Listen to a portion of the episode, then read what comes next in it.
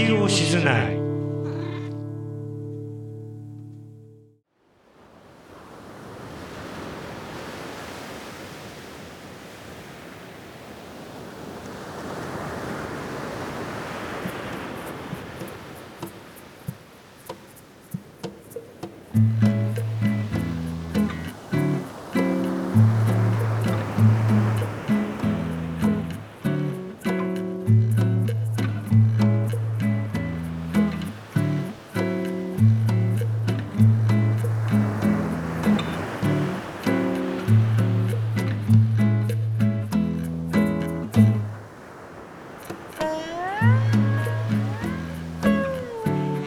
こんにちは。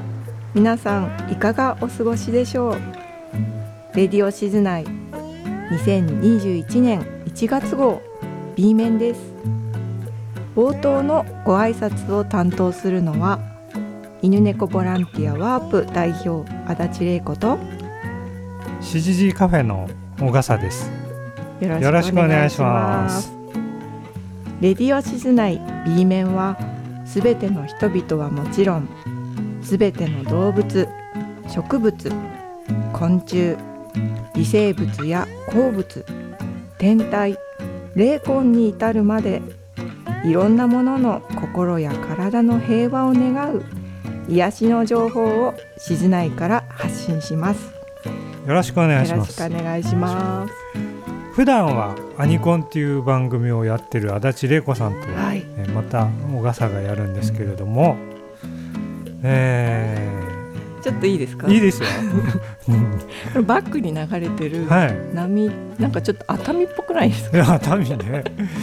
なんかちょっとうん変えいや。鳥、鳥の声とかに変えてみたあらそうそうですね。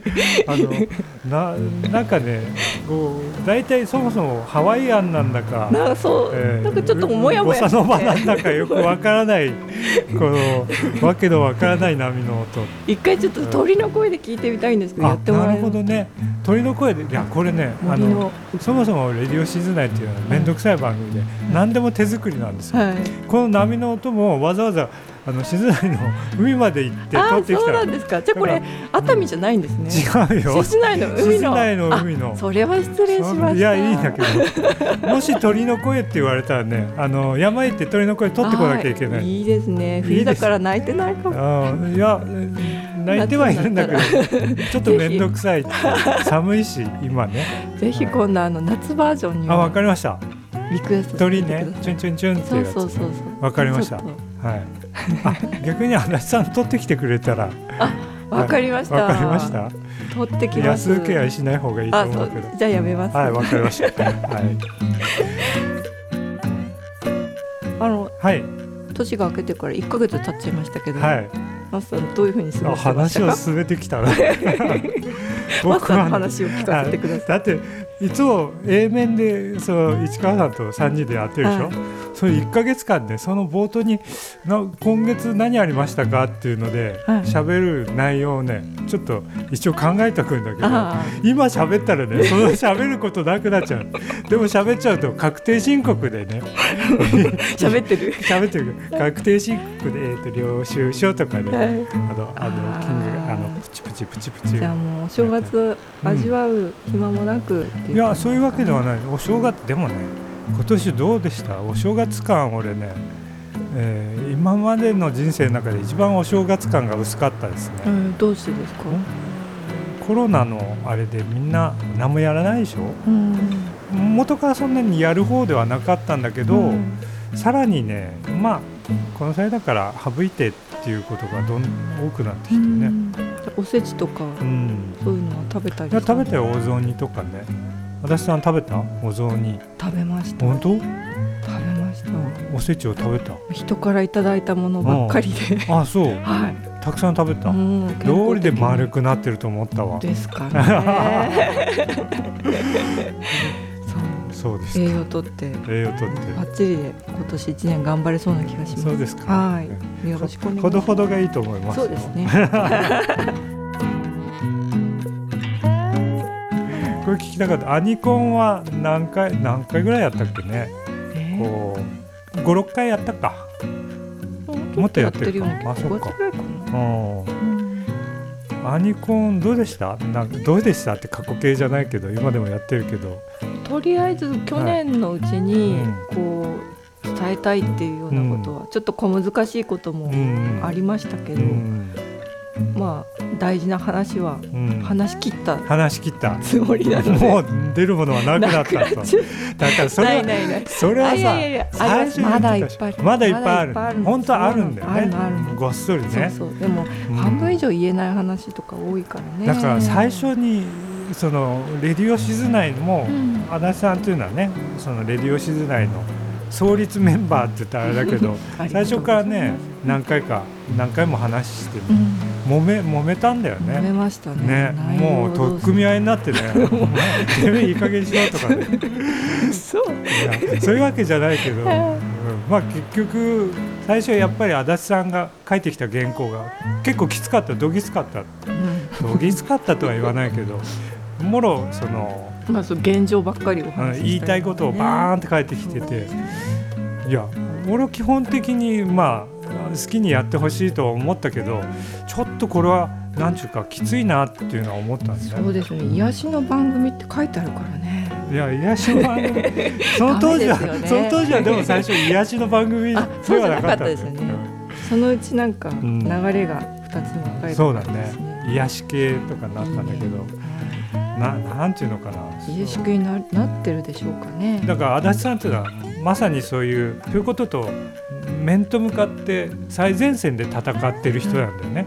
そうですね。そうだよね。これがちょっと違う考え方の人たちに対して何か訴えかけようとしてるっていう最前線の人だから一番大変大変っていうかすごくわかるんだよね。ねそうこう訴えたいことがたくさんあるっていうの。でまあ足立さんに限らずそういう他の分野の人でもそういう人たちっているんだけど結局もうすごいすごい労力だよね。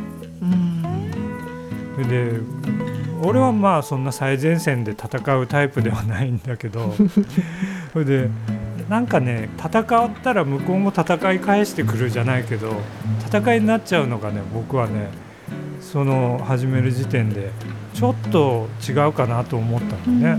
それで足立さんにはどっちかというとまあ犬猫の素晴らしさっていうんじゃないんだけど。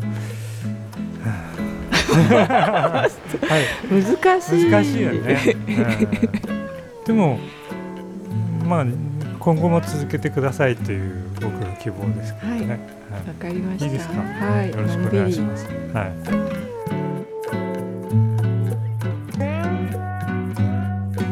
じゃあちょっとね話は変わって、はいはい。足立玲子さんはまあ生い立ちはその一番最初の番組ではい。足立さんの番組でやってるけですよど長々話さなんだっけ川崎の生田じゃなく読売ランド。読売ランド。はい。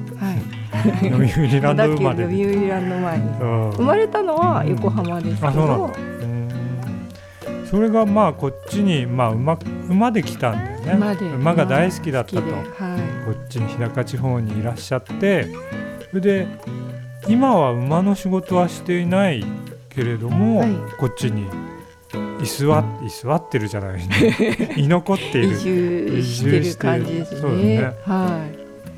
まあ言ってみれば他の都会でもよかったような気がする、馬と関係ないんだったらね。い、うん。でも仕事もいろいろねディマシオとかねうん。で勤めたりしたり変わってはいるけど、うん。ここに残ってる残ってる理由って何なんだっていう、それはやっぱりはい、ここが素晴らしいからじゃないですか。ああそうですか。なんかすごい ぼやけた、いやいやそううん。本当に本当に日高っていううん。ところがやっぱり都会、ん。田舎すぎでもなく、うん。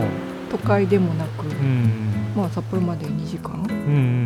ていうところで冬は雪が少なくって、うん。夏は涼しくって、うんで人がまあうん。そうですねあったかいところもあり、うん。自分に合ったんでしょううね、ん。雪ねはすごいですね今ね。あ今年ね、ね。うん。去年少なかったんだよね。そうですうん。ね、今年はすごいけどね。ね。俺は夕張出身だからね。雪って言ったらねこんなもんじゃないこんなもんじゃないね。空知地方だからね。そうですね。ここはもう天国かと思うよね、あうん、なんだっけ、えーお北の？北あの伊豆？北海道の伊豆伊です。豆？熱海と伊豆の違いが俺はピンとこないんだあけど私もよくわかんない。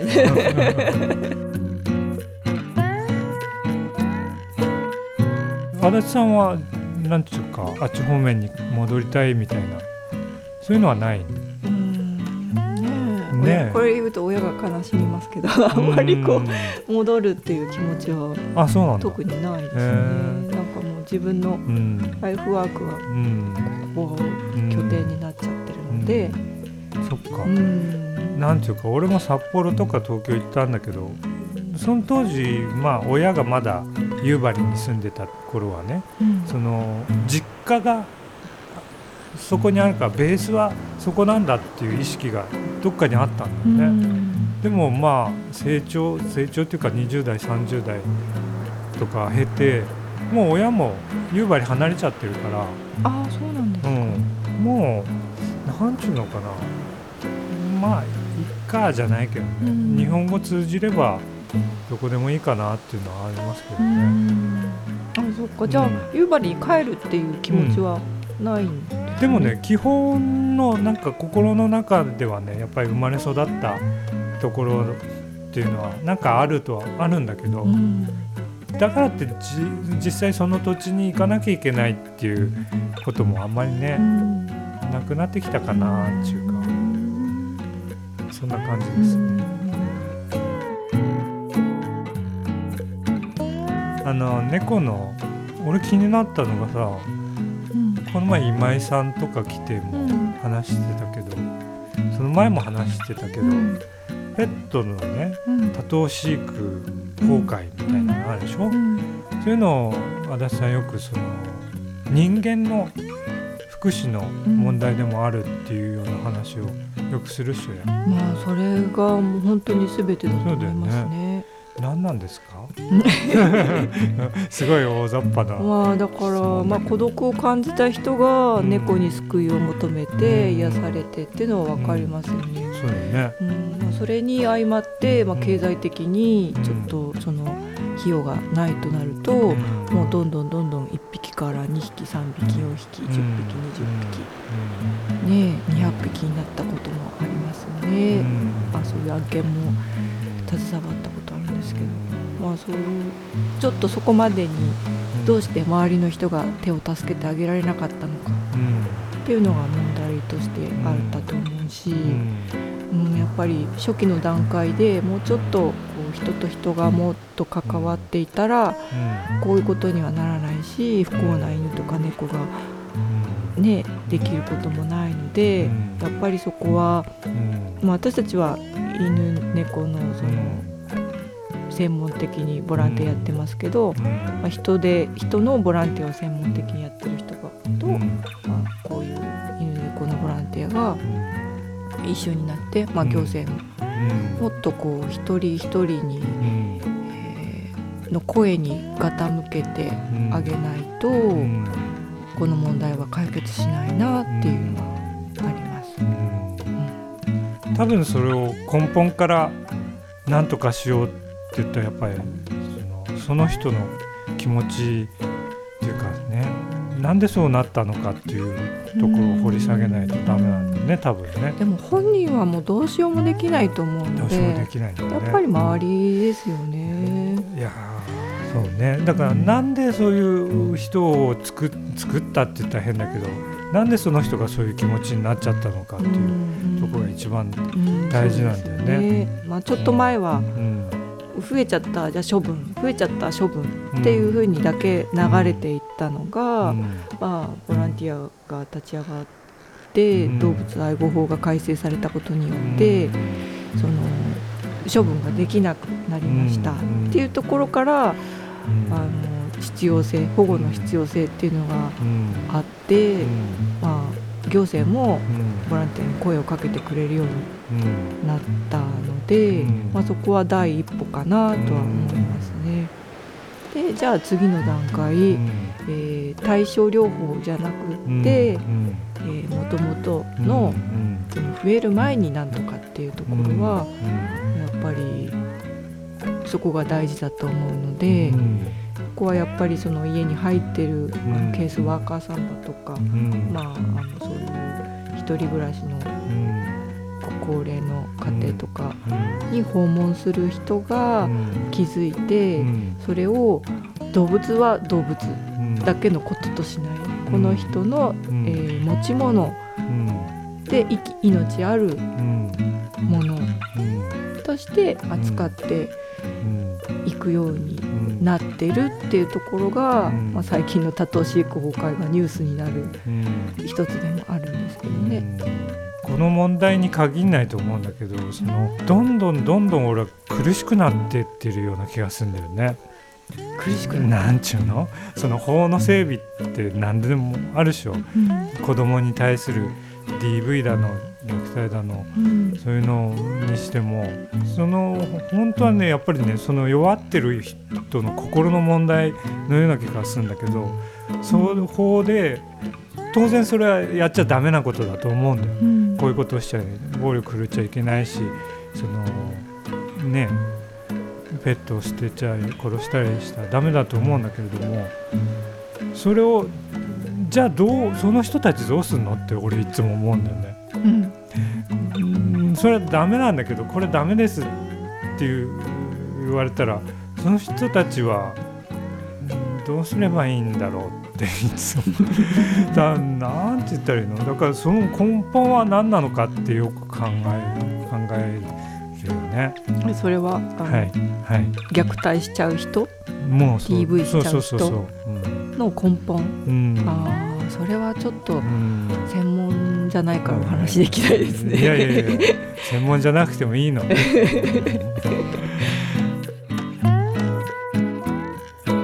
ょっと待ってじゃあ今の明るくまとめをしとくとなんかでも暗い話題で終わっちゃいませんでした？あ大丈夫ですか？い？や大丈夫大丈夫あの暗くないんだよあ、そうです。うんはい あの足立さんの声が入ってるとねはい。足立さんの声人気なんだよ聞いたことない。マ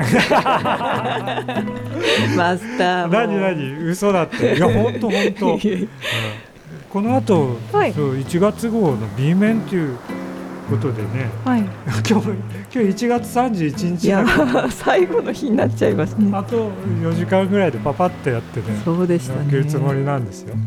本当に？つもりです。つもりでは。まあそんな無理しなくても。あわかりました。じゃあ明日明日にします。はいまあ1月号一応1月2月になっても1月号 B 面ということでね。いいんじゃないですか？いいですね。うん。はい。レディオシズナイっぽくて。ぽくて、はい。この後の番組を軽く紹介させてもらおうかなと思います。はい。はい。それでは、はい。レディオシズナイ1月号 B 面。うん。後半の番組紹介をさせていただきます。心に枕。うんセラピー占い愛好家佐渡貴子さん。はい。今月はねテテーマというかね、はい。えーっとね立春大吉って知ってます？立春は知ってます？え立春。大吉も知ってます？あこれをね立春大吉ってどういうこと？こう半紙半紙っていうか書い書いてね貼っとくと幸運が訪れる。え えーって何？そうらしいですよ。やろう。やろうね。意外と軽い。あそうですねもうね何でも乗りますよあはい次ーはいアニコンはい。犬猫ボランティアワープ代表足立玲子足立玲子だ。はい、はいよろしくお願いしますよろしくお願いします。それからはい美穂のつぶやきはい。ホリスティックハーバルセラピスト本庄美穂さんあ、本庄美穂さん。癒しの番組ですよね今月はね独特な冬眠について。遠い彼女やっぱり面白いね。はさっき録音したんだけど。ええうんこうなんちゅうの。い普通の人にはないかもないね。うん。ねそう男性がねあれやるとねちょっとね理屈っぽいようなうん気がするんだけど、うん彼女がやるとなんかさらっとしててね。ね。納得させちゃいます納得させちゃうね日高のあのあのな何も出てこなかった。あはい。はい、はい次は、はい。静内トーク村ラジオ。はい。テーマが、ね、愛だったっていう。まずい時に担当になっちゃったの。あなんで？どういうこと？愛って何で？すかあ足立蓮子は愛について語れないということ？そうなんです。わかりました。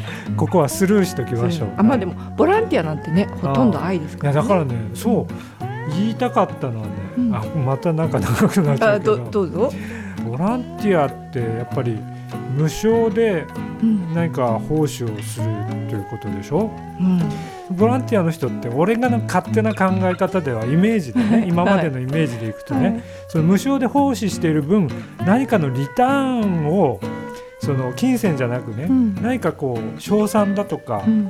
なんかそういうのでリターンをも求めてるんじゃないかってなんとなく俺は感じていたんだけれども。あ、のね、うん。愛にはうん、二つあるんです。あよろしくお願いします。はい、見返りを求めないはい。無償の愛と、はい、私がこんなにしてあげたのにっていう愛があるんですよね、なるほど。はい。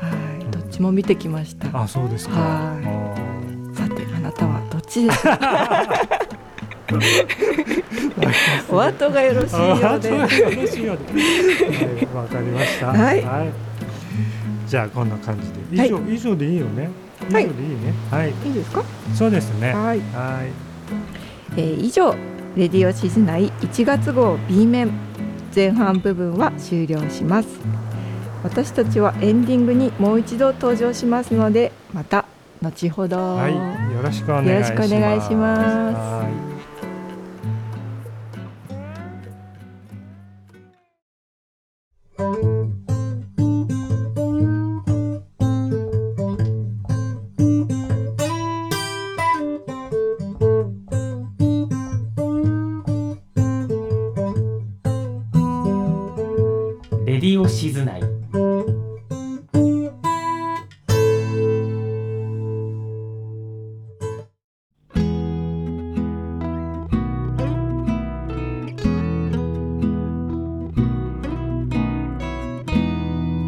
枕。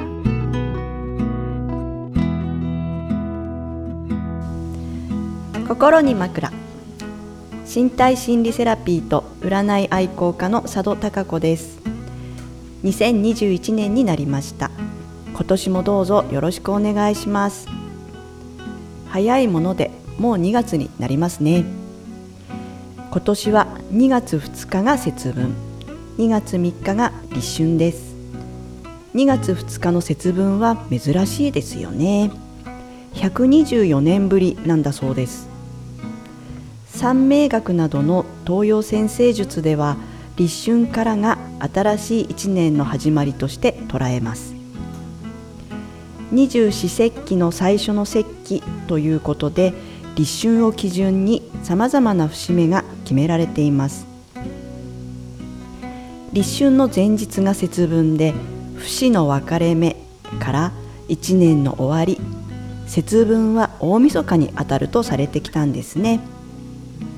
一年の厄を払うために豆まきをして立春を迎えるわけです。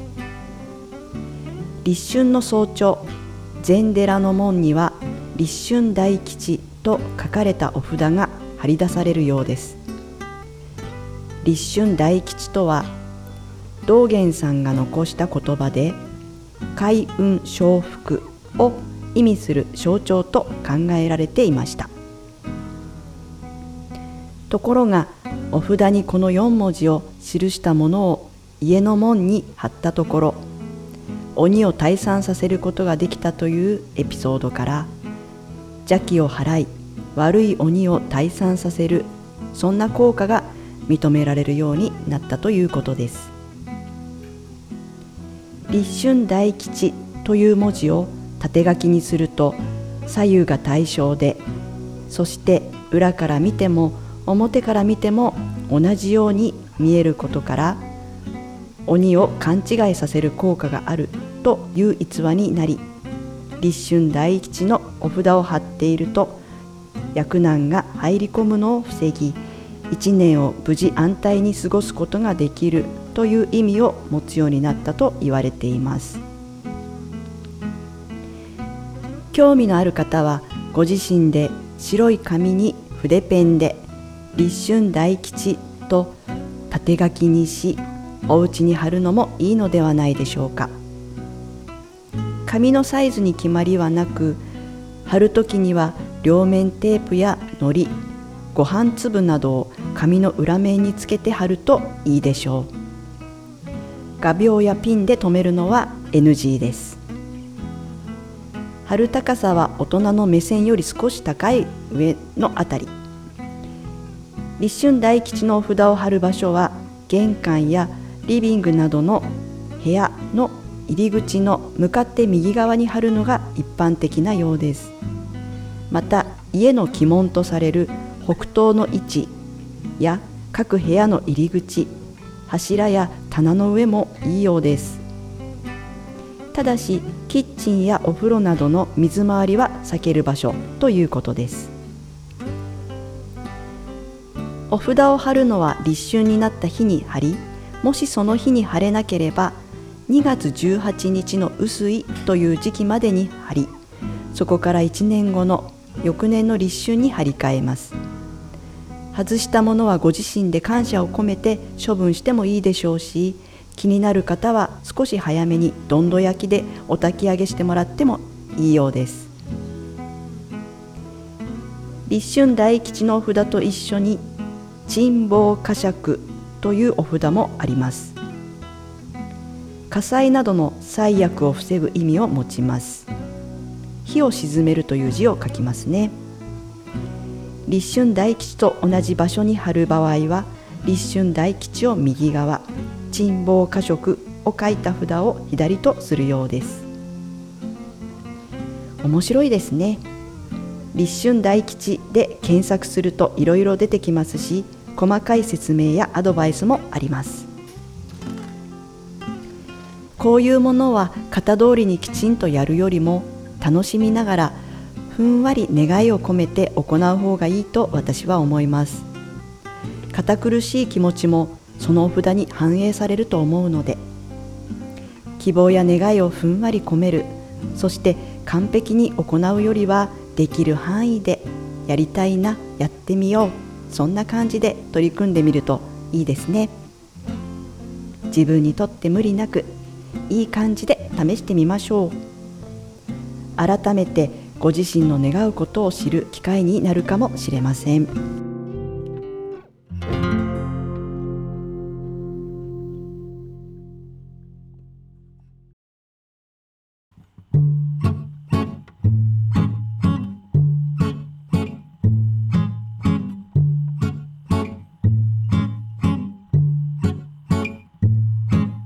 さてちょうど節目ということで今日は今年に向けてちょっとやってみませんかという提案をしてみますね。お時間がある方は簡単で構わないのでご自身のためにやってみてほしいと思います。紙と筆記用具を準備して手帳に書くもよし日記に記すもよし SNS を活用してメモしてみるもいいでしょう。書くことも外在化。自分の内側にあるものを外側に出して客観的に眺められるのでおすすめです。では今年やりたいことを2つから3つ挙げてみましょう。これは小さなことや簡単なことで OK です。ふと思い浮かんだことでも構いません。直感に任せてみてはどうでしょう。やりたいこと3つ。ポイントはやらなきゃではなくやりたいことです。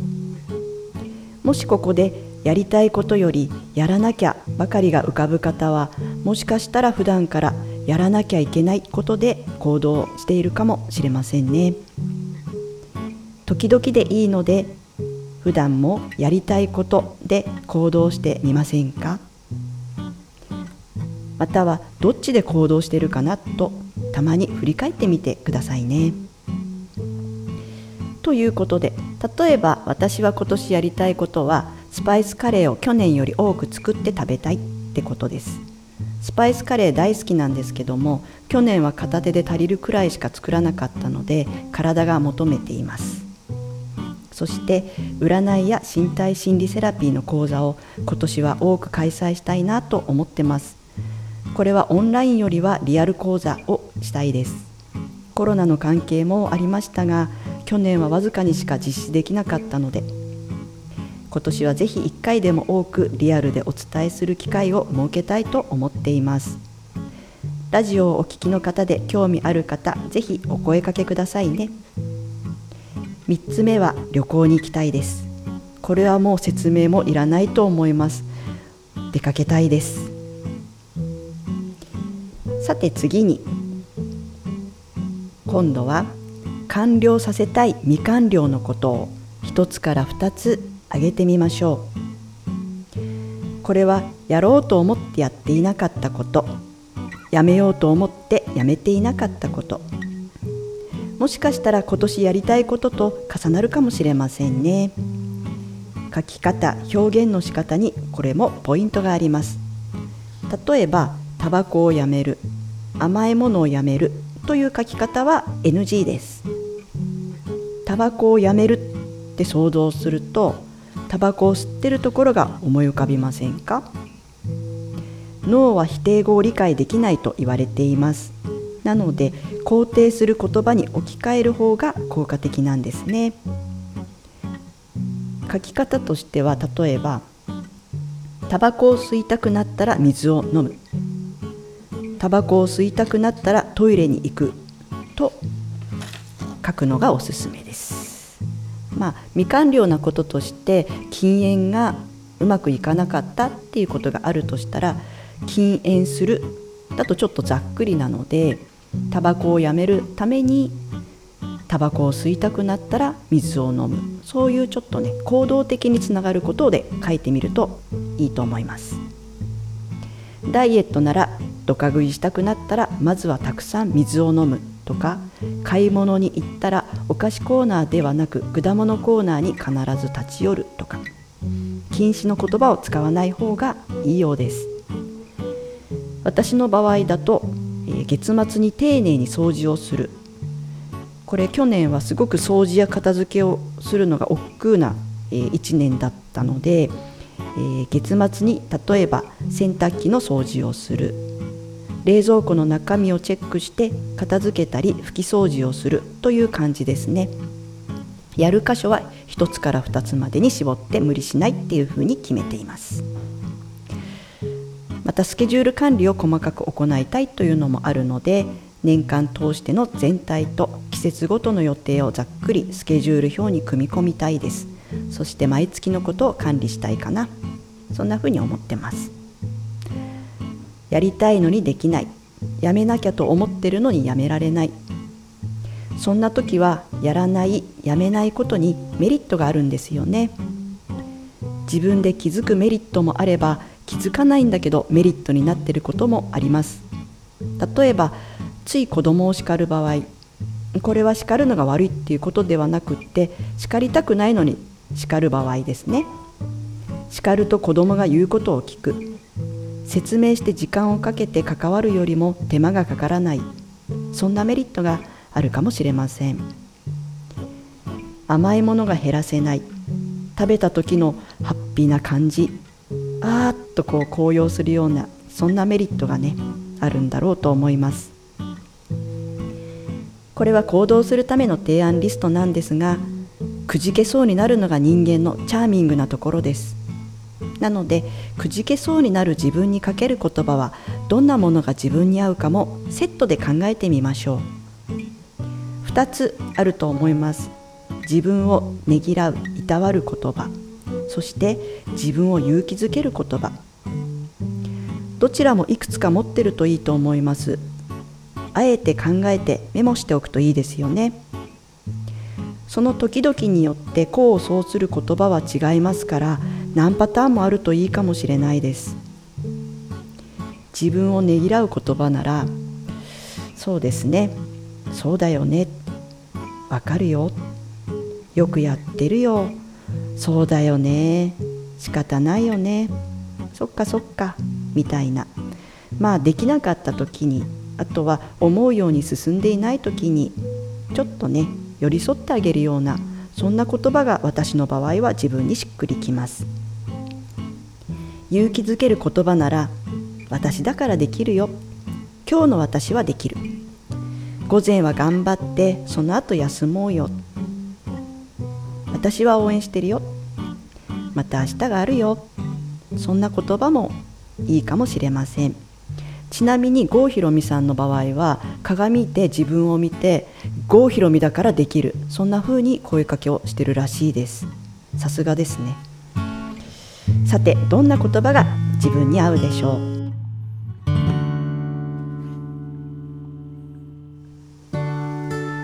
今日の提案は2021年の1年として考えてみては？とお話ししましたがもっと短いスパンで考えてみてもいいですよね。1ヶ月1週間1日。やりたいこと完了させたいこと立派なことや大きなことじゃなくってもしかしたらやろうとしないという選択もあるかもしれませんし。子供のことに口を出しすぎることをやめたいともし思ったら子供のことに口を出したくなったらトイレを掃除するなんてのもいいかもしれません。夫と喧嘩をしないと思ったとしたら夫にイライラしたら買い物へ行くという案が出るかもしれません。今年こそは痩せたいならおやつを休む日を1週間に1日作るというのもありですよね。小さなこと実行可能性が自分から見て8割くらいある方がいいですね。そして完璧にやろうとしない。その通りできれば万歳ですがそうできない時にこそ自分をいたわったり励ます言葉を自分にかけてあげましょうよ。完璧でないからこそ私たちはとっても魅力的なんですから。美は乱調にありとは瀬戸内寂聴さんの小説のタイトルだったでしょうかね。2021年も自分に優しさを向けながら心の枕をふかふかにして程よく健やかにほっこりと気持ちいい感じでではまた来月今日もお聴きくださりありがとうございました。ではまた。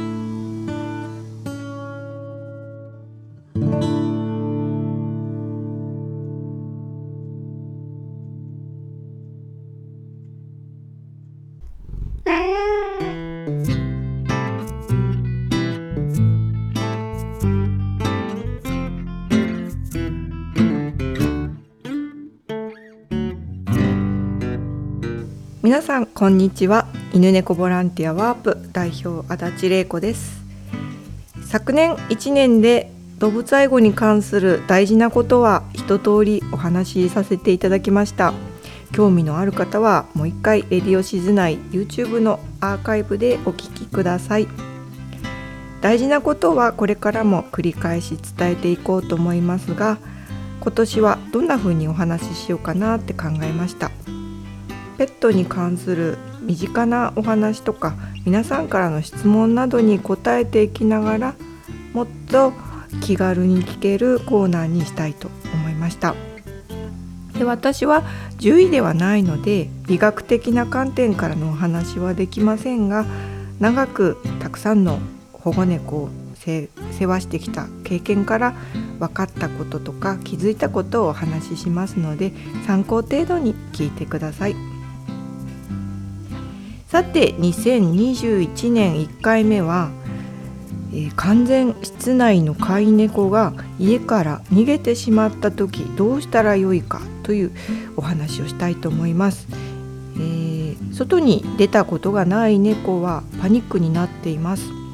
しばらく、まあ、1週間程度は遠くに行かないので近くの隠れ場に潜んでいると思ってください、まあ、縁の下とか軒下それから車庫とかガレージ車の下ですね。自分の家だけでなく近所も探してください。呼んで出てくることはあんまりないです。飼い主さんだと分かると返事くらいはするかもしれませんが大体は固まって黙って隠れていますので目で探してください。ポイントは愛用していたトイレを丸ごと玄関前に置いておくこと。砂を家の周りにまくのを合わせてするといいです。自分の匂いがするので帰る場所の道しるべになります。それから戻れなくなってる間に寝床になるような、まあ、避難できるスペースを作っておいておきましょう。段ボールもいいですが冬はできれば発泡スチロールに、まあ、できるだけふわふわとかもふもふの猫が好むタオルなど敷いたものをいくつか隠れそうな場所に置いておきます。万が一猫がそれを見つけてくれたら寒さから守れます。それから餌を数箇所に置きましょう。万が一猫が見つけてくれたら上から守れます。カラスなど他の動物に荒らされないように注意してください。それから写真付きのチラシを手作りでいいです。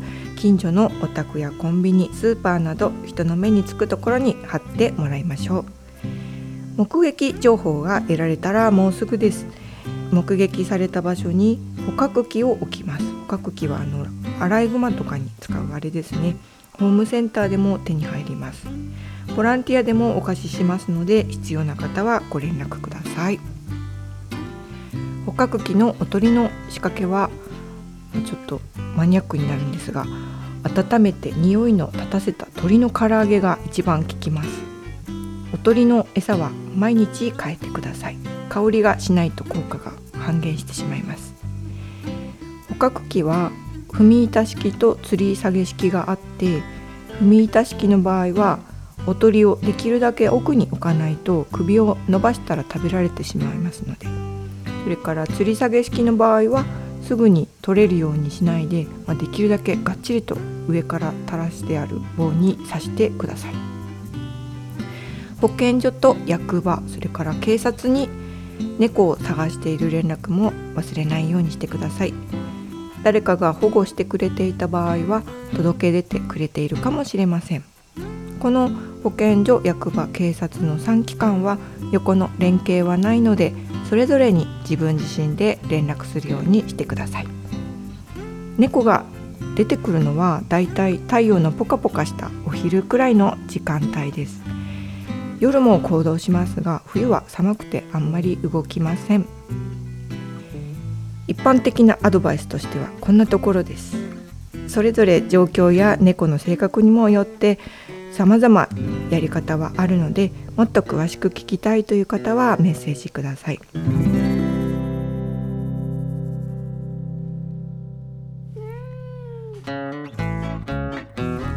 余談ですが飼い猫が戻ってくるおまじないというのがあるそうです。立ち別れ稲葉の山の峰におふる松としきかば今帰り込む。この百人一首の上の句を短冊に書いて玄関に貼り戻ってきた暁には下の句を書き加えて燃やすのだそうです。私はやってみたことがありませんがもう手を尽くしてしまったという人はやってみてはいかがでしょうか。以上飼い猫がいなくなった時のアドバイスでした。こんな風に皆さんのペットの関しての質問などございましたらレディオシズ内にメッセージくださいね。答えていきたいと思います。それではまた。ありがとうございました。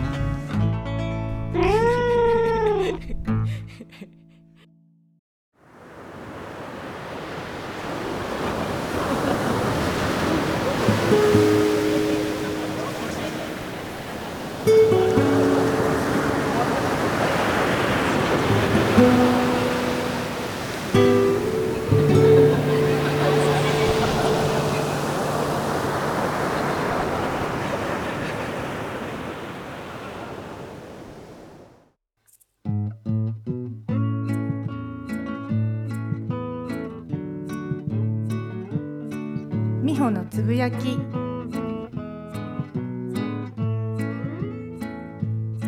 皆さんこんにちは。ホリスティックハーバルセラピスト本庄美穂です。今日は1月31日の収録になってます。今年になってからもう1ヶ月経っちゃうんですよね。この1ヶ月皆さんはどうお過ごしでいたでしょうか？私の心境は冬の間にできることは何だろうかというような1ヶ月だったんですよね。今年は特に雪が多かったりするじゃないですか。凍結も多かったりとそういう話をよく耳にしていました。で備えていてもなってしまう。そういう時ほどショックなことはないですよね。天気予報にこう敏感になりながら通勤しているそんな毎日でした。皆さんも運転や凍結には注意してお過ごししてください。でもそんな雪雪が多い中フェアリーガーデンの様子とかも見に行ったりしていたんですよね。雪の状態をこう見ながらすごく積もってるので特に何もできないんですけどその積もってる雪を見て思うんですこの雪の下でハーブたちは生きてるんだよなって思うんですよで耐寒性っていうものがあるので凍らないで雪の下でこう生きている仕組みっていうのがあるんですけど改めて冬の間の植物の生き抜く力そういうものからこう元気をもらいたいなというふうに思っていたんですよね。で植物や動物たちは低温を耐え抜く力ということに長けていると思うんです。どうして人間にはこの機能が植物や動物たちぐらい残らなかったのかなというふうに思ったりしたんですよね。なぜかというと人間には冬眠ができないからなんです。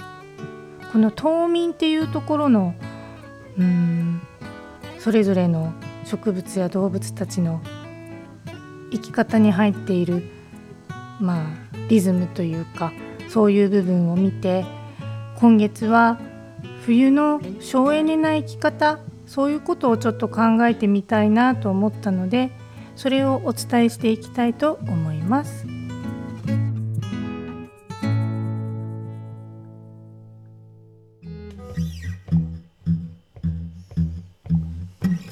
省エネっていうとこう冬を灯油を節約するのかとか電気を節約するのかというふうに思う方もいるかもしれないですね。そう思ったらごめんなさい、えー、私が伝えたい省エネっていうのは働き方とか生活のリズムにこうつながっていくんだろうなというところなんです、えー、冬の間植物たちは、えー、低温循化という状態になるんですよね。これは秋から冬にかけて低温にさらされながら徐々に細胞内の糖類やアミノ酸タンパク質などを蓄えて細胞膜の成分を変化させてより凍結の悪影響を受けにくいものっていう風に変わっていくんです。すごいですよね。夏と冬では細胞の状態が異なってるんですよ。人も冬になると太りやすくなったりするじゃないですか。体に蓄えようとして本能的に体を守ろうとしているのではないかなというふうに思うんです。だから冬に痩せにくいのはこうメカニズムとして理にかなっているんでしょうね。無理にこの時期にダイエットを意識しなくてもいいっていうふうに思ったりもします人は植物と比べると1年を刻むリズムというものがこう千差万別でなかなか整えられないのがこう実情なんですよね。冬眠できないからこそ人は冬の間の休息や1年を刻むリズムというものを見直すのにとても大切な時期なんじゃないのかなというふうにも思ったんです。植物は凍りついてる細胞がこうダメージを受けないように細胞外凍結という状態になることができるんですね細胞の外側に氷の結晶ができる仕組みなんですよ植物には細胞壁があります。動物細胞にはないんですね。植物独自のものなんですよ。この細胞壁があるということでこの結晶氷の結晶というのが、えー、できる仕組みということにすごく大事な部分になってくんですけど致命的なダメージを防ぐために脱水状態になることをうまくこう活用できるシステムになっていくんですよね。細胞壁と細胞壁の間には隙間があって水分が含まれているんですよ。でその水分細胞外に氷ができると周囲の水がこう引き寄せられて氷の結晶がこう大きくなっていくらしいんですね。でその氷の周りの水は氷に引きつけられていく性質があるそうなんですよ。なので細胞の中の水も細胞外にできた氷の結晶へ移動して細胞内は脱水状態になってより凍りにくくなるという状態なんですよね。いやすごいですよね人間にとって脱水になるっていうことはもう本当にいろんな病気を併発したり体調が悪くなるということにすごくつながっていくのにこの危機的状況をやはり植物は命を守るために究極の手放しですよね。自分の体の一部というか大事な部分を守るためにちょっとこう排除してもいいものは本当極限までこう排除するというかいやこれはちょっとすごいなというふうに思いました。私たちは致命的なダメージを防ぐためには何ができるでしょうか？この持っているエネルギーを大切に効果的に使うこと。そして生命のエネルギーが元へ戻ってただ循環させたいだけということなのであれば体をいたわらなければいけないし燃え尽けてしまうべきではないというふうに思うんですよ。で冬季うつという病気がありますよね。日光を浴びる時間が少なくなることが原因とされていますがこれを植物的にこう見たら自然のリズムとこう重ねてみたとしたならば体の正直な反応じゃないっていうふうにも思ったりするんです人間が昔冬眠をしていたかといったらそうではないかもしれないんですけどでも細胞的に何かそういう部分を感じてるのかなとかっていうふうに思ったりしたんですよね。だからちょっと冬季うつになりかけてるもしくはなっているという状態の人がいるのであれば自分を責めたり落ち込んだりすることをあんまり恐れないでほしいなというふうに思ったんです。軽い冬眠が来たというふうに思ってみたらどうでしょうか？動物も植物も同じようにこう春を静かに待っているというふうに捉えたら仲間がいつもそばにいるんですよね。一人ではないんです。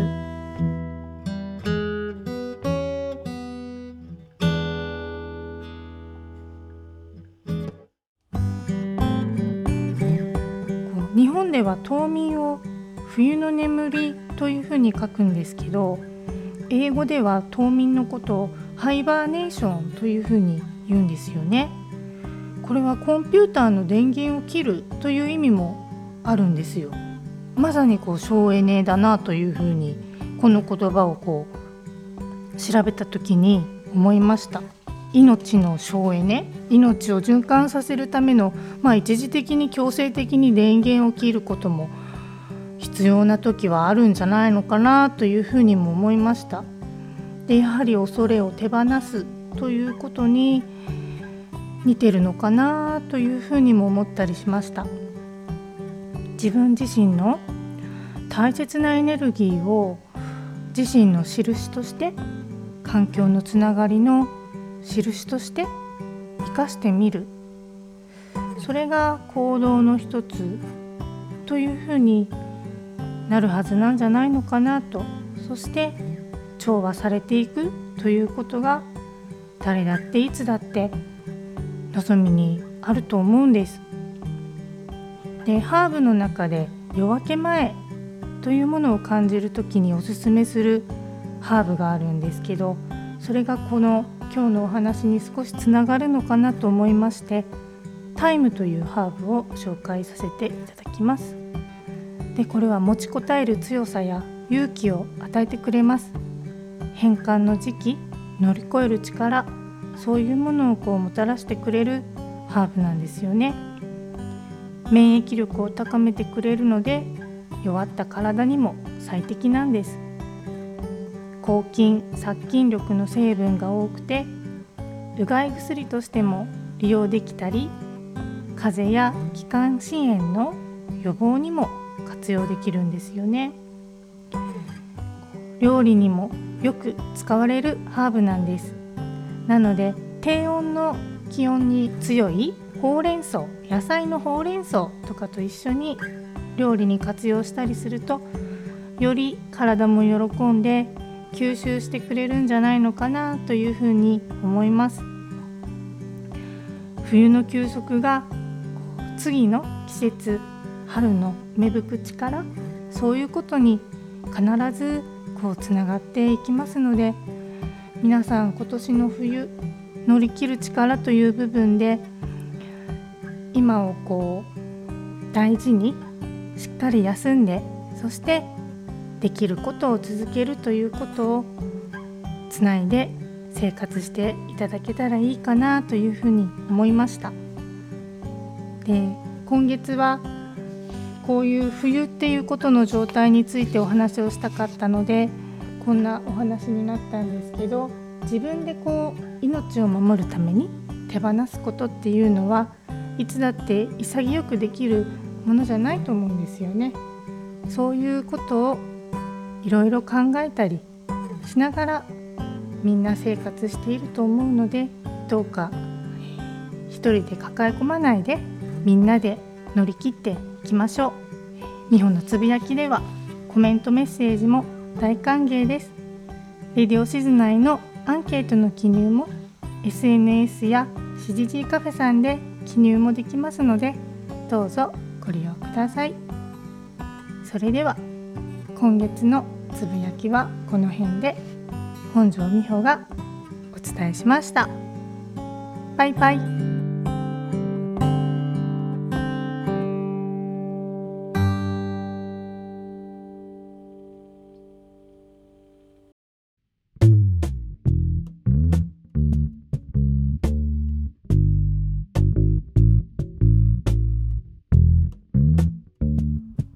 レディオ静内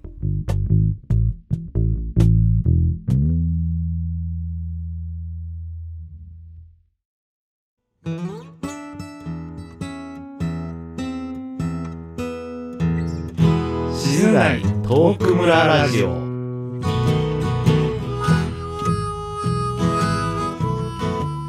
静内トーク村ラジオの時間です。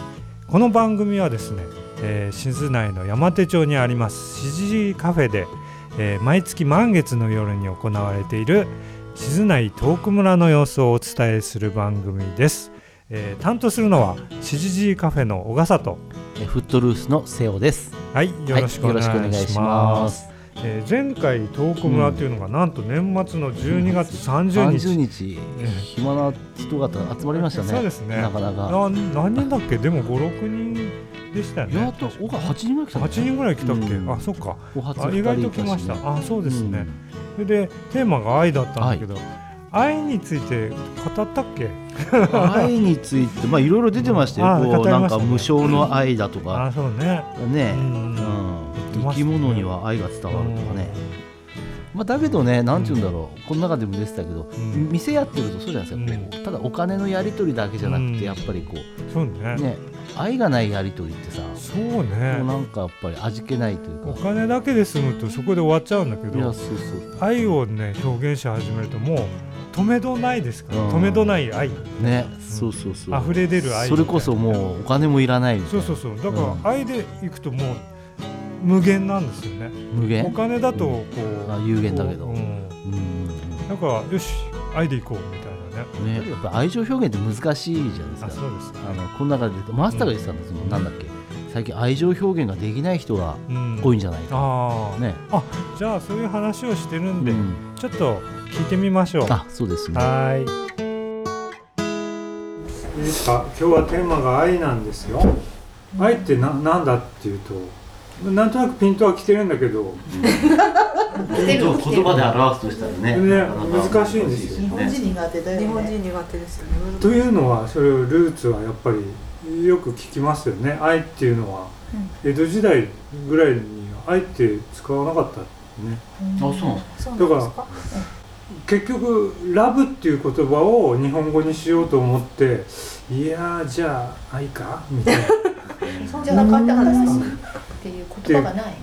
いや言葉はそのあるんあるんですけど、そういう使い方はしなかったみたいなんですよラブを訳したんだろうけど愛っていう言葉はあったんだよねきっと。あったんでしょうね。う、ん。仏教用語でもただラブと愛が本当に一緒なのかどうかっていうのはそうそうそうそうわかんないですけどだからどっちかっていうと仏教でいうと愛っていうと執着になるんですよ。うん。だから愛っていうのはなんかそんなにいい方の言葉ではなかったみたいなんでね、意味じゃないかったうん、思ったのは愛っていうと自分中心な感じがちょっとする部分があるでしょ？そんなキリスト教に詳しくないから言えないんだけど 愛も神様から与えられる愛っていうのはもうその仏教でいうと慈悲に近い。だけど愛ってやっぱり、うん。見返り求めるもんじゃないような気が。うん。だから無償の愛と条件付きの愛って二通り愛ってあると、条件付きの愛ってどうなの？あなたのこと好きだから私のこと愛してとかさ。日本にギブアンドテイクっていう言葉ってあんまりないないと思うよよね。うん。どっちかというと無償の愛に近いです無償の愛が日本人の感覚にもあれなんじゃないですか。であのもともとほらキリスト教とかって生まれた時にすでに罪を背負っているっていううん。大前提じゃないですか。人って生まれた時にもう生まれたことで罪を背負っている、うん。日本ってそれはないから、うん無償の愛ってやっぱ日本人のその感覚に特有なものというか、持って生まれたその感覚なんだろうと。思うそうだよね。なんか無償の愛だけで生きてる感じじゃないですよね。やっぱり世の中見ると。例えば、例えばは分かんないけど。うん。なんとなく無償の愛よりその先のギブアウトテイクじゃないけど、うん。見同じしてあ返りげてるのを得てるのにになんうんそれこそ男と女じゃないけど、んね優しい好きだなみたいな。なんかそういう感じの愛の方が多いような気がします。なんかうん見てるとなんとなく、例えばこう自分たちなんか商売してるじゃないですか。まあ先生なんかもねお金取ってこう施術するじゃないですか。僕らもこうお金取ってお客さんのためにしてあげるんだけど、やっぱりある瞬間からはあれですよね。お金のためじゃないところってありますよね。やっぱりね。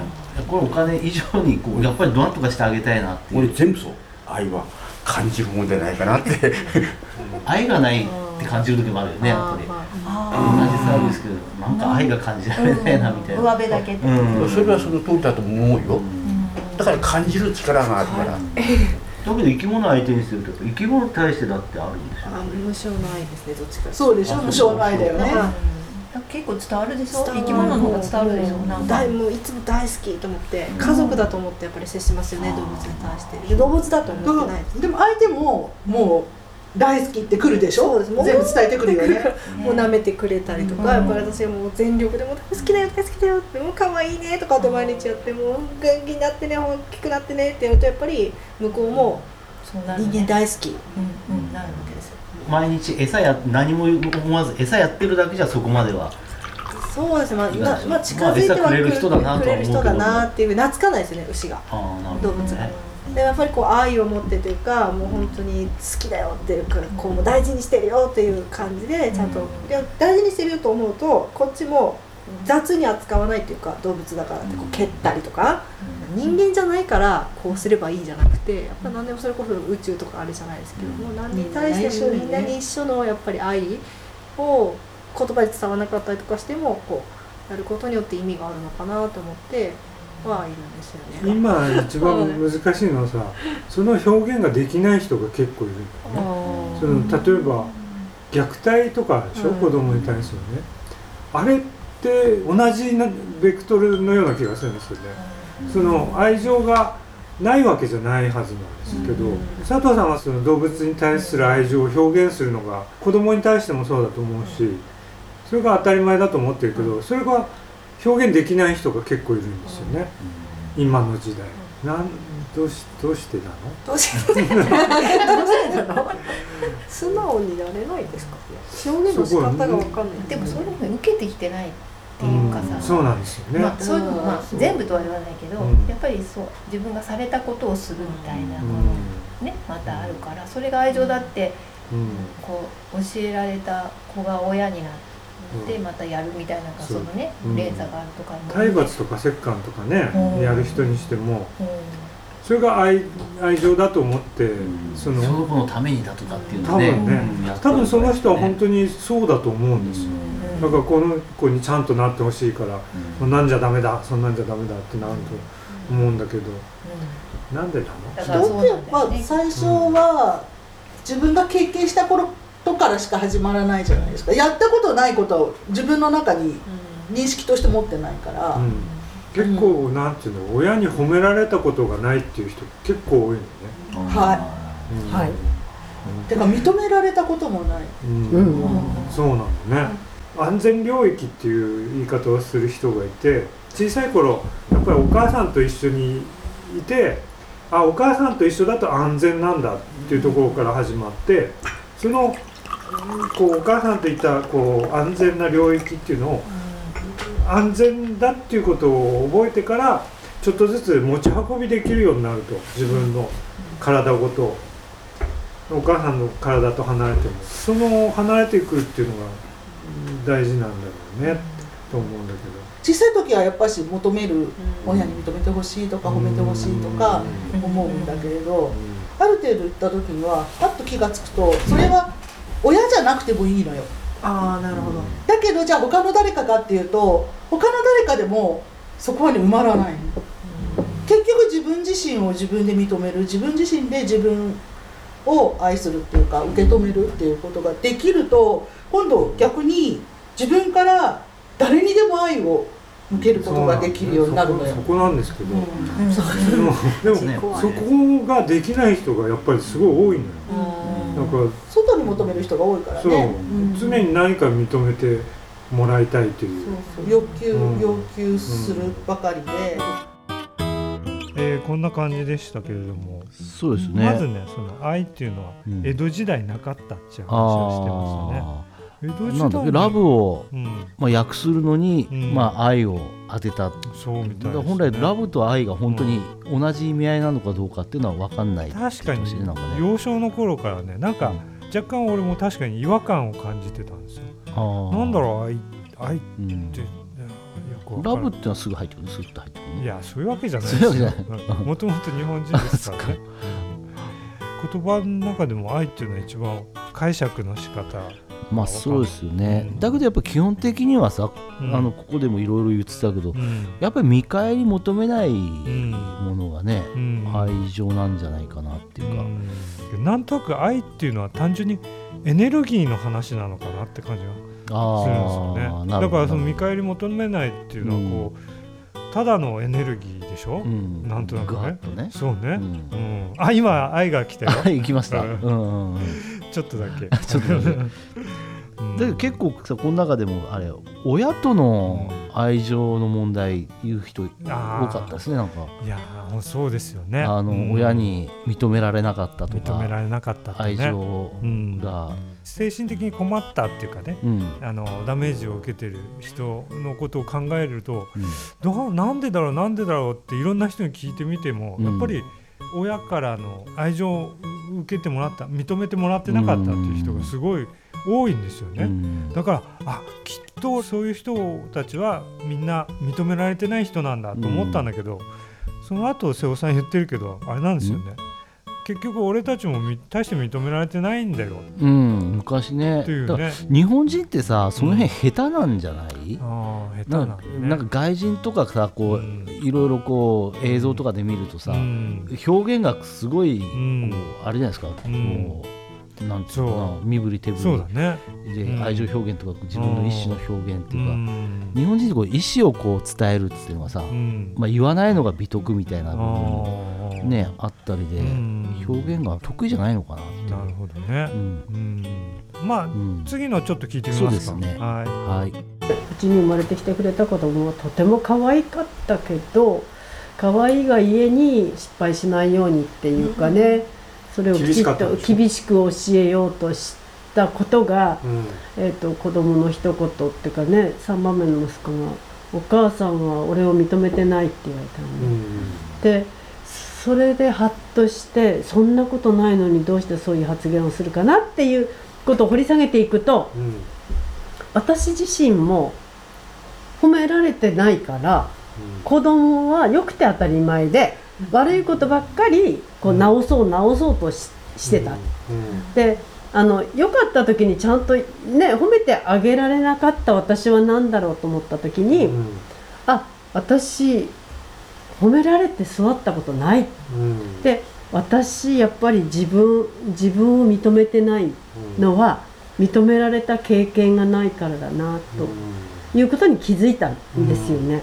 その虐待を繰り返すお父さんやお母さんもきっとあの愛してほしいと思っていた心の表れがそっちに出ていくんだろうなと思ったら、とてもその人間人間っていうか人と人ってあの本当に心して付き合ってねいかないとうまく伝わらないなって。いい時代になったと思うんですよ、うん。だからまあ世代を経てね、うん。今自己啓発本とかスピリチュアルだの何だのって全部同じこと言ってるはずなんですよ、で精神的な病に引きこもりにしてもうつにしても何にしても多分原因って大体同じなんじゃないかっていう気がするんですよ、本じゃあこれをなんかいい方法ないかな？当ね。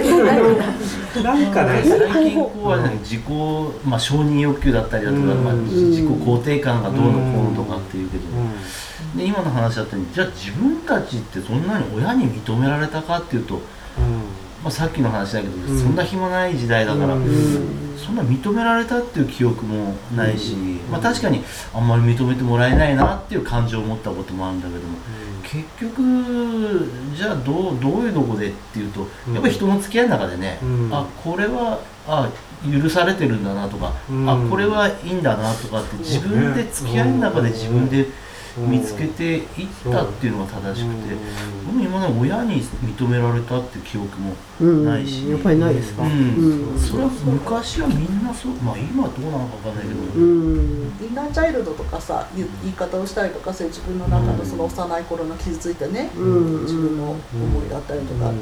言ったりするんだけど結局のところ自分で自分を愛せるかどうかそうそうそう。だけなんだよね。うん。でだからさっきから気になるのがその自分のこう愛するそう変わり目きっかけどういうふうにそういうふうに変わればいいのかなっていう。そこは考えてもどうどうしたらいいって考えてもおかしくないと思うんですよ。苦しんでることを否定その人はね、うん。苦しんでる自分がダメと思ってるかもしれないけど、うん。そういう人が来た時に、うん。あ苦しんでるあなたはうんね、あ苦しい苦しいんだねって認めて、苦しいんだねその人の気持ちを認めてあげたらんです変わると思うし、死んでいく人にねこう例えばまあこういうこと言ったら怒られるかもしれないけど何か言葉かけてあげたり愛情ある言葉かけてあげる人がいたら死なないのかっていうと無理無理無理。どうなのかなって俺ね無理だと思う。そうですよね。もう死神ついてると思ってるから、もう死ぬしかない助けれない。もう選んでるから、ね、もう選んでる。もうだ無理。だからそういう人たちは死んじゃったねで、うん済ますのはいいかもしれないけどそういう人たちがたくさんいる社会ってまともじゃないと思いますけどじゃあどういう社会が良かったかっていう。そういう人が多い社会っていうのはやっぱりダメですよ。ダメっていうか、なんでそういうふうに追い込まれちゃうのかってね、まあ、だからってこうじゃあ相談に乗れる人がいて相談すれば問題解決するかって言ったらそうでもないような気もするしね。難しいですよね。結局そこにその人のまあやっぱりねひたすらこう自分でこう考えて落ち込んでいっちゃう。うんってね、うん、だからそのよく死んだ人の身内はそういう選択するっていうのは血筋でも家系でもなくて、あのいい選択肢が見せられなかったっていうところに気するんですね。だからそういうなんていうのやり直しを聞く人生やってる人がいっぱい自分たちが見てればそれを真似ればいいだけっていうのが、なんかそういうのがね今なくてもう一回失敗したらもうダメみたいなところがねなんかそういう人増えちゃってるのかなっていうか。まあ、うん。失敗を許されない社会だよね今ね、私たちは失敗したらし、ね、叱られたり謝ったりしたけど、まあ、だから本来失敗なんてありえないでしょ、うん。ね、そうそうそうそう。失敗ってないでしょ？失敗とか間違いってないと思う、うん。だけどまあ失敗っていうのはねできなかった方法が見つかったっていうだけのことだから、失敗ではないですからね、ただやっぱりそれを失敗として落ち込ま落ち込んじゃう世の中がね、やっぱり辛いのはありますね。そういう評価をする。うん。そうそうそう。下されちゃう。だからまあまず遠くの人は何とかしてあげられないけども、まあ少なくとも自分の周りを良くしようと思ったら、まあ失敗してもね、何してもまあいいんじゃないっていう形で見てるしかないのかなっていうか。はい、はい、こんな感じでまあいろいろ出てきましたけれどもね、まあさっき言ったように人付き合いの中でなんかうん。自分、自分のそうですよね。自分たちの時はさっきマスター言ってたように、そんなにね、うん。愛情をこう与えてもらうほど、親も暇じゃなかったっていうか、うん。じゃあ自分たちがね、どこでそのひ人付き合い分かったったらやっぱり人との付き合いの中だよね。だからやっぱりどこでその差が出てきちゃうのかっていうのがあるんですよね。だからね俺単純に感じるのね自分の話すると恥ずかしいんだけども、う俺愛で溢れてるんですよね。今？うん、ジャブジャブで。昔から。そう昔からそう。小さい頃からいや俺この愛どうしたらいいんだろうみたいな 感じで、ええ。ジャブジャブジャブジャブ溢れちゃって。あららら。いやそそれは冗談だけどなんかなんかやっぱりその人にこう与えたい感じ、もう与えたくてしょうがないんだけ愛ど与えられる人はね鬱陶しくてしょうがないんですよ きっとね。だけどこう与えられすぎないとやっぱりみんな言ってたように、こうなんちゅうの、まあ、例えば親から与えられなかったらやっぱ子供にも与えないみたいなこう。いやなんかそういう話もねそこ出てそこ結局ねそのまあここでねこのうんトーク村の時にもう大論争じゃないけど、俺がすごい熱くなったのが、うんまあ、そこはカットしてんだけど、うん。結局あるがままなすがままにしておくみたいなね、うん。そういう話あるでしょ？悩みを抱えた人に対してどう対処したらいいかっていうのは、うん。俺常に困ってるっていうか考えてるんですけど、物事っていうのはあるがままにしか起こらないんだから、もうなるようにしかならないんだよっていう話もあるんだけど、よくよくよく考えてみるとこのトーク村っていうのは何でやってるかっていうと、そうなんとかしたいんだけどどうどうにかならないかなっていうのがあって始めてるんですよ。ああなるほど、うん。だからねなるようになるのと、なんとかしたいっていうね、それはまあ今後もずっと出てくると思うんだけど、そのやっぱり話話なんで話だと思うんですよ。うん、マスターもこのしきりに言ってたじゃないですか、こう自殺者が多いけど、ほっといていいの？みたいな。ほっといていいんですか？ね、そう言ってましたね。だから先生は いやそれは声かけたってしゃあないんだよ。しゃあないしゃあないんだよってね、もう決めちゃってんだからみたいなね、いやそうなんだけど、じゃあもう見てるしかないのか。うん。じゃあそれじゃちょっと悲しいですよね、うん。じゃあだからそのなぜこういう社会になってしまったのかっていうのは、いやこれでいいわけがないよねっていうふうに俺は思うし、それはね考えてもいいよそう。そうだからね自分たちが昔愛情与えられなかったらからこうだったんだとかって話が多かったけど、そういうんじゃなくて、まあ、これからどうしようかっていうことを聞きたいんでしょ、そうですね、うん。うん。だからっつってね俺が答えを持ってるわけじゃないし、うん。まあだけど答え出なくてもね、話すのがトーク村のそうですね。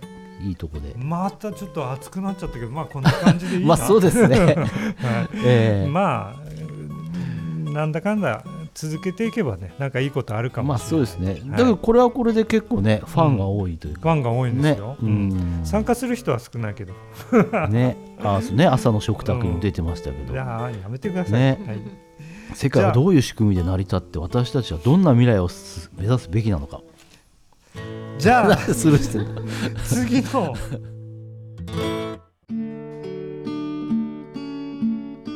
いいですか？次回トーク村はなんと、なんとじゃないな、次回トーク村は1月29日。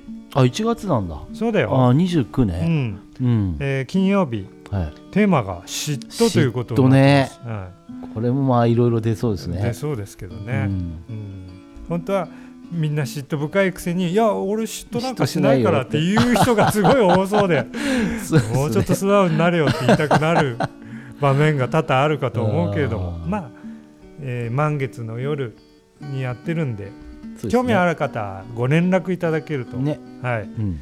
いいかと思い CG カフェのマスターはい、はい、じゃあそういうことで、はい、静内トーク村ラジオの時間でした。はい、えー担当は、えー、静時カフェの小笠と、えーフットルースの瀬尾でした。はい、はいありがとうございました。はい、ありがとうございます。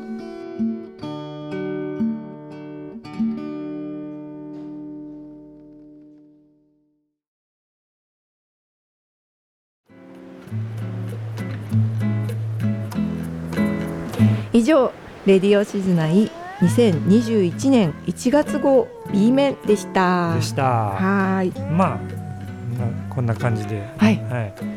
ね、レディオシズ内あんまり頑張らずに続けていきたいと思いますのでそうですね。のんびり。継続することがね、ぱ大事そうなんです。ボランティアもそうそうですよね。ね。いかにこう手を抜くかというか力を抜いて、うん。自分に負担にならずにということですね。それ大事ですね。大事ですね。まあ、始めたうんものの、うん。途中で終わるっていうのはね、うん。やっぱりね、そうですね。うん本意ではないので、あだからさっき言ったようにやっぱり、ラジオってこういうふうに喋るってことなんか自分をなんか表現してうん。評価してもらいたいみたいにね、思いまあ評価してほしいんですけどね なんかやっぱりそればっかりリターンばっかり期待してるとね、うんなんかなんちゅうんだろうエネルギー使いますよね。うんまあ聞いてる人もそれは分かりますからねそうですよね。だからあんまりいいことを言わないように、えー。こういいあこれいいことだぞと思って、はい。こう言ったらかっこいいぞっていうことはね狙っちゃうのね。狙っちゃうね、うん。狙いな狙ったってダメなんです。そうですね、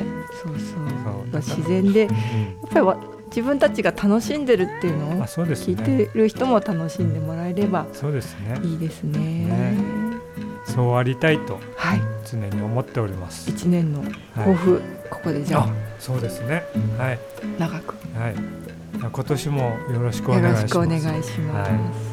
それではレディオシズナイ次回もまたお楽しみに。お楽しみに。はい